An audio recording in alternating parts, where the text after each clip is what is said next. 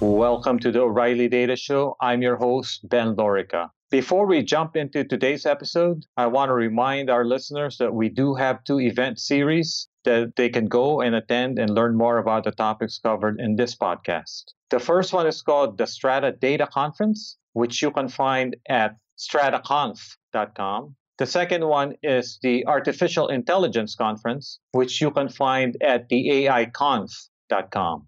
In this episode of the Data Show, I sat down with Danny Lange. He is the VP of AI and Machine Learning at Unity Technologies. So, Danny has a great background. He previously led data and machine learning teams at Microsoft, Amazon, and Uber. And for this episode, we will do a deep dive on what they're doing at Unity in terms of applying deep learning and deep reinforcement learning in order to build tools for uh, game developers. So, a slight note about uh, reinforcement learning. So, listeners of this podcast know I'm a big fan of reinforcement learning. And uh, there are challenges with reinforcement learning. You need a lot of data, you need a lot of computational power, and all of that. But it does seem clear that it will play a role. My friend Ben Recht is doing a series of posts on reinforcement learning, and I will link to it in the notes to this episode. But if you follow what Ben has been writing, so you will see that the three types of machine learning all will play a role in terms of AI. So unsupervised learning, you can think of it as some sort of descriptive analytics. Uh, supervised learning is a form of predictive analytics, and then reinforcement learning is a form of prescriptive analytics. So clearly, reinforcement learning and the types of problems it attempts to address will have a huge role in AI. So the question is, will we be using the same tools in order to uh, solve reinforcement learning problem? So anyway, Danny and I will talk about what they're doing in terms of actually uh, using reinforcement learning now in uh, Unity Technologies. I hope you enjoyed the episode. Danny Lange, VP of AI and Machine Learning at Unity Technologies. Welcome to the Data Show.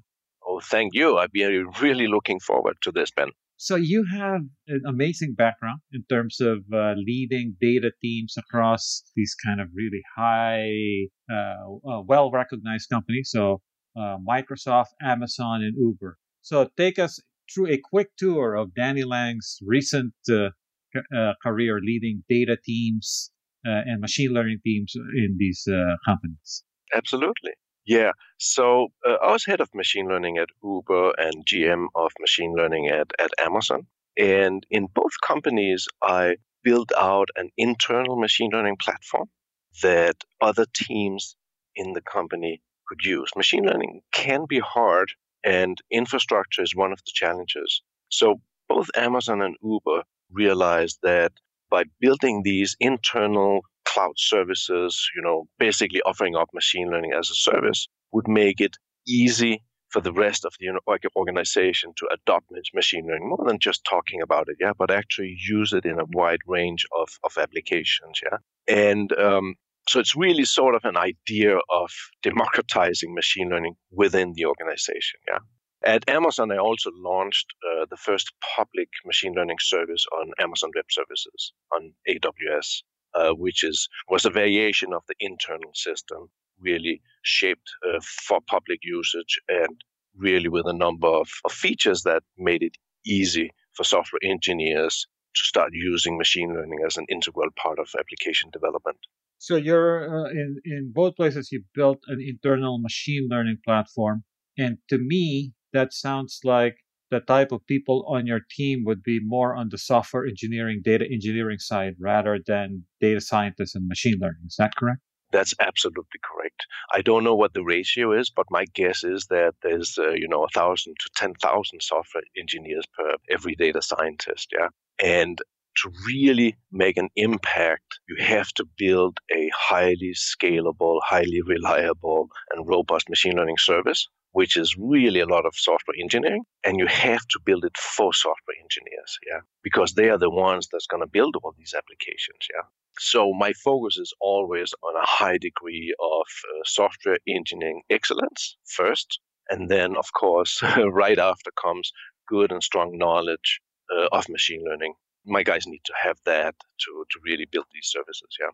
So we're talking Amazon and Uber, which are uh, technology companies. So if you were to, let's say, you ended up tomorrow in a Fortune 500 enterprise that's not in technology, and you were tasked to have a uh, internal data science platform, would you choose to build that yourself at this point, or would you just go to one of these uh, software as a service? I would definitely not choose to build it myself. I, there are excellent cloud services out there now, both on AWS, on uh, Microsoft's Azure platform, and on Google GCP, their cloud platform. There are excellent machine learning uh, services all around us. Uh, use them. That's the best way to get started. And the project that you led at Uber ended up becoming a tool called Michelangelo, I think. And uh, my understanding is that uh, I think for certain companies, and I think uh, Uber may be one of them, is that I think there the inclination is still to build because there's too many other services that the machine learning platform will need to integrate with and interoperate with that they ended up going down the road of building them themselves. So yeah, so so you're right. Uh, the Michelangelo uh, platform at, at Uber. It's there's an excellent description of it on the Uber engineering blog that I recommend everybody to go and check out. It's really a well written overview of the Michelangelo platform. Uber was in this somewhat special situation that a lot of Uber is running on an internal cloud platform. So it's not on AWS ah, or Azure or everything. Yeah. So uh, they had to build it on the internal uh, platform. I would also highlight another thing here, which is the Michelangelo platform was really built uh, mostly with open source software. A lot of, you know, 90% of it is open source software. Yeah. So it's Hadoop and it's Spark and MLlib, it's supporting TensorFlow, etc., etc. Yeah?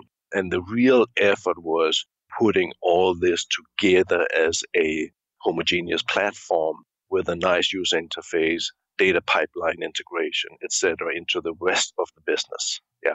So if you're a team in Uber Eats who wants to use machine learning, a lot of that uh, base work of integrating with the with the data systems at Uber had already been done.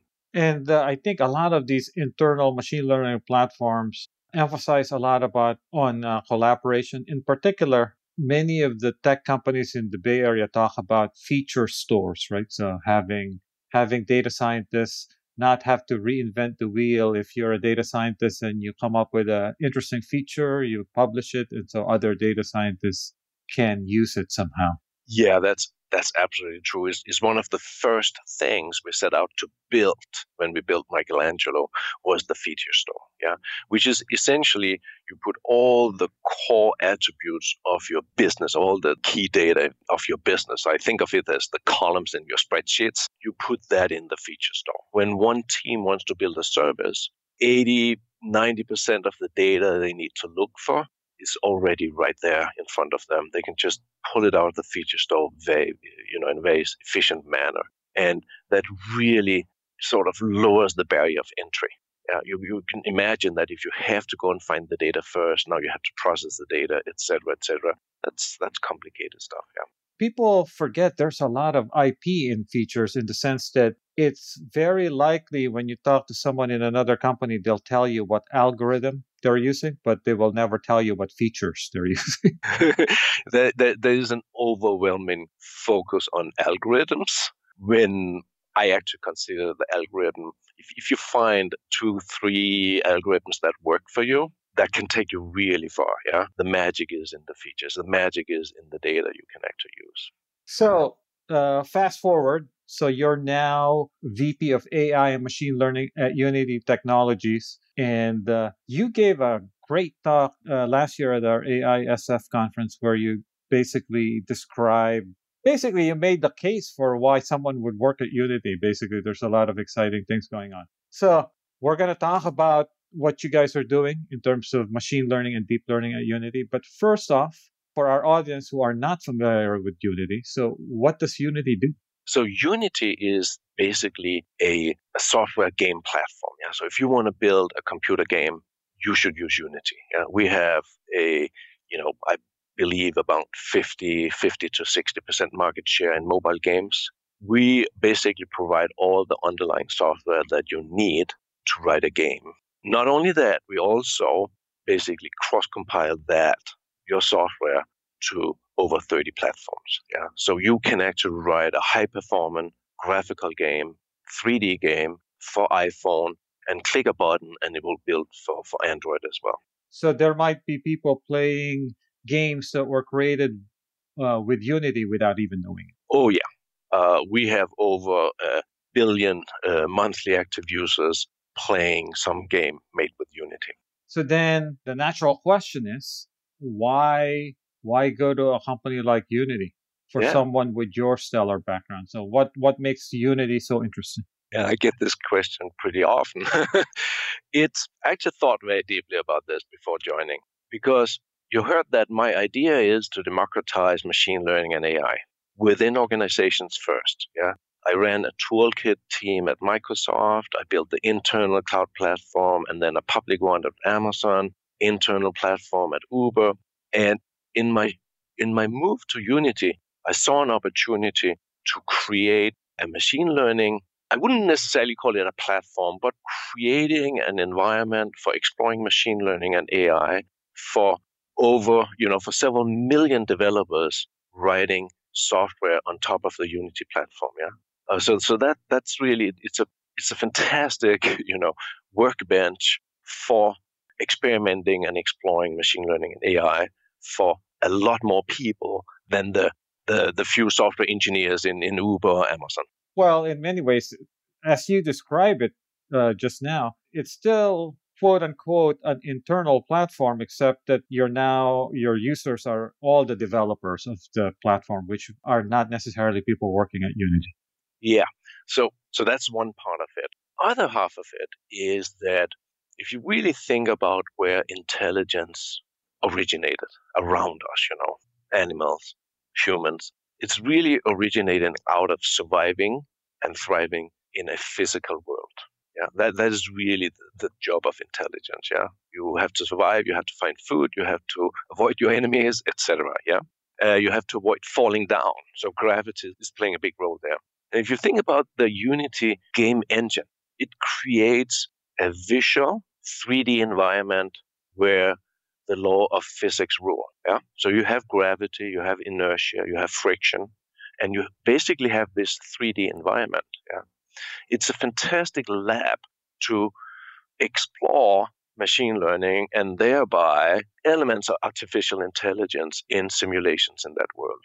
So rather than just using machine learning to uh, work on spreadsheets and sell more products at Amazon or get your car to arrive uh, quicker at Uber, now you can actually start running simulations that are covering aspects of the real world and you can explore things like vision, touching, you can explore pathfinding, etc. And this is actually a critical, in many ways, an important uh, distinction between just a machine learning application and something that exhibits intelligence. One, simulation is important because, as you say, you want to explore an environment and learn how to interact with it, with that environment. And uh, um, you want to be able to do that in as a realistic an, an environment as possible. In fact, Danny, there's a there's a term that people use quite frequently, which is this notion of the digital twin, right? That's correct. Which is basically think about any mission critical application that you want to deploy in production. So the most common being a self-driving car, right? So you would not want to do that. You wouldn't want to push software updates and just push it to production, right? My whole thinking, you know, my whole attention to Unity came actually out of the self-driving car project at Uber because we were putting real cars with real people on real streets in real cities driving around and you know while most people see these uber cars and other self-driving cars coming by uh, they think they're out testing them and actually in most cases we're really out collecting data yeah? uh, and what i found was that a lot of the data we collect actually an overwhelming majority of the data is not very interesting because it's really just uh, trailing the car in front of you stop when it stops go when it goes that's what happens in city traffic yeah and people don't generally jump in front of your car. There's not a whole lot going on, yeah. Of edge, realized, edge yeah. cases, basically. Yeah. So what you end up doing is that you end up spending 98% of your time or more on trivial cases, and all the edge cases they are so rare. Yeah.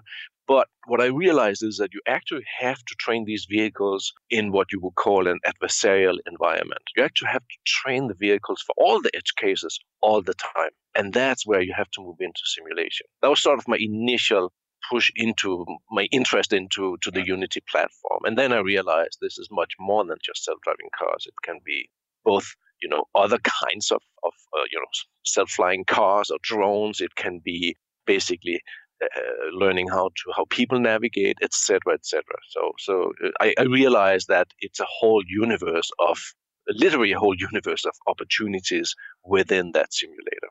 By the way, uh, in, the course of your uh, talk last year, you gave two examples that really resonated with me in terms of real world applications and use cases. The first was in the area of content creation. And people probably listening to this podcast are familiar with the use of generalized adversarial networks to create realistic images in an unsupervised way. But uh, Danny gave an example of why and how you may want to use that. Yeah, so we uh, we we look at um, the use of adversarial nets is just incredible. This is just an incredible amount of use cases. Yeah, so in one area you really want to use those to to to to generate content and it can be anything from generating you know the trees and the forest in your terrain inside a game uh, but it can also be to create adversarial situations for a simulation of a self-driving car so basically you have the self-driving car trying not to hit anything and hurt anyone in the simulation of, uh, say, a city street scenario. And then you use an adversarial net to create episodes in that scenario where uh, other cars, bicyclists, and pedestrians are doing things with the objective of making the self driving vehicle uh, make a mistake. And the whole idea in that is, of course, that you use an adversarial net to challenge the self driving vehicle, which is another machine learning system that then becomes better. So that's one example of using adversarial net. Yeah. We also have some good examples in complete different area, which is purely in the creation, uh, style changes of graphics uh, and uh, creation of objects. Which I think will uh, make uh, the life of artists, of uh, game artists, much, much more pleasant. Yeah, we, we see that often uh, two thirds of an effort in a, in a in a commercial computer game goes into the into what you would call the artistic work. Yeah, and while some people think that Uh, we can use generative nets to to take away artistic work, that's not the case. What we will do is that we basically empower the artists to focus on the more creative part and then automate a lot of the, the normally really hard work of filling in the details and generating outlines, etc. So to really use these tools to empower the artist, that, that's very important to us. The other example that you gave that really resonated with me was uh, uh, reinforcement learning, which is basically I think what you were trying to, what you showed was you were trying to train. This was like a, a, a simple example train a chicken to cross a road without getting hit by a car. But my takeaway is that this might mean that uh, this might be a mechanism uh, in the future for game developers to be able to quickly train characters within a game. Oh yeah, I, I'm a huge fan of reinforcement learning. Uh, I think it has an incredible potential, not just in, in, in, in, in game development, but, but in a lot of other areas too. We can get back to that. But I think that some of the results that we have seen from uh, DeepMind's AlphaGo, which is really uh, a fantastic example of reinforcement learning. What we are doing at Unity is that we are basically making reinforcement learning available to the masses. Yeah. yeah. So we have shipped uh, some open source software on GitHub called Unity ML agents that basically include the basic frameworks for people to experiment with reinforcement learning. and uh, it's it's very fascinating. The, the whole idea is back to the simulation. Yeah, reinforcement learning is really creating a, a machine learn driven feedback loop. And in the example of the chicken crossing the road, yes, it gets hit thousands and thousands of times by these cars, but every time it gets hit, it learns that's a bad thing. Yeah. And every time it managed to pick up a gift package on the way over the road, that's a good thing. Yeah. And over time, it gets superhuman capabilities in crossing this road. Yeah. Uh, and that is fantastic because there's not a single line of code going into that. Yeah. It's pure simulation. And through reinforcement learning, you capture captures a method. It learns a method to cross the road.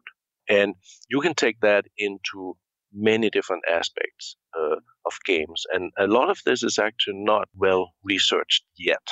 There are many different uh, methods you can train. You can add two chickens. Can they collaborate to do something together? We uh, are looking at what we call multi agent systems, where two or more of these trained reinforcement learning trained agents are acting together to achieve something. So, um, what is uh, what's your relationship, your group's relationship to the outside AI community? In uh, by that I mean, uh, do you actively uh, tell them that hey, uh, you folks should start looking at our engine and and start uh, using our engine to do some of your research? Absolutely, we are very focused on bringing the message of our machine learning agents and the Unity uh, engine out to the research community. We have seen many examples of students spending, you know, a whole semester trying to, you know, set up a simulation environment to explore machine learning. Yeah. What we, we say here is that you can set it up within hours and then you can explore your own algorithms. You can explore existing algorithms. We are making some of the best uh, reinforcement learning algorithms out there. We make them available. We basically want to, or we, there was a whole idea when we started out was to first make this available to students and researchers so that they can easily uh, create simulations where they use reinforcement learning. By the way, I'm, I need to introduce you to the people at RISE Lab in Berkeley. This is the team that created Apache Spark. They have distributed platform for reinforcement learning uh, with a reinforcement learning library, and uh, you are definitely uh, complementary to what they're doing. So I'll make sure that uh, you folks uh, meet each other. Um, yeah. So I have Danny coming to our AI conference in Beijing to give a keynote and give a session. And one of the reasons I kind of uh, wanted Danny to come is China and games is such a huge market for games. So uh, is there anything particular about China that excites you? Yeah, I think that China is is one of these um, countries where there's an incredible amount of innovation going on in the artificial intelligence space. I, I it's it's it's amazing to see the focus there's they the country as a whole is clearly believing that AI is going to play a very important part of the future. And that's one of the reasons that I, I, I join you in Beijing, because we really want to bring the message out of Unity and how our platform can really accelerate AI, both in using it in game development, but also in science and other applications where uh, it can actually really uh, do good for society. All right. So then, uh, looking ahead, let's say for the next few years, we talked about deep learning and building machine learning platforms. What are you most excited about? Oh, there's so much to be excited about. But I think that reinforcement learning is the thing that gives me the most uh, excitement about the future because I think the results we have achieved, and, and here I'm thinking of uh, not just AlphaGo, but in general, what we have achieved with reinforcement learning has been beyond expectations. And yet we have only scratched the surface. I think there's so much more to be explored and learned about reinforcement learning. Uh, not just the algorithms, but also the way that it's being, the learning process is being explored. I want to give an example at, at Unity. We are trying to build a, a virtual soccer team by using reinforcement learning. So we don't want to tell, it's lit by a bit like AlphaGo Zero. We don't want to tell the system how to play soccer. There are just certain rules, and then basically through self play, you need to learn. Yeah. The complication here is that it's not like Go game uh, or board play where you have uh, two people against a computer playing against a person or two computers playing against themselves. Now, in this case, you have basically have two teams. So you have a multi-agent situation. You have a goalie, you have a set of players, and it raises a lot of questions of how to train such a team. Do we train agents individually? Uh, what is the rewards function? And what is the process around this? And how do we build the best models? And by the way, are we going to learn something new about soccer strategy? I'm going to talk more about that at your conference in Beijing. Um, but we're really only getting into this right now, and I think that is that is what's going to really change the game over the next few years. Learning methods, learning strategies uh, is is is going to be key.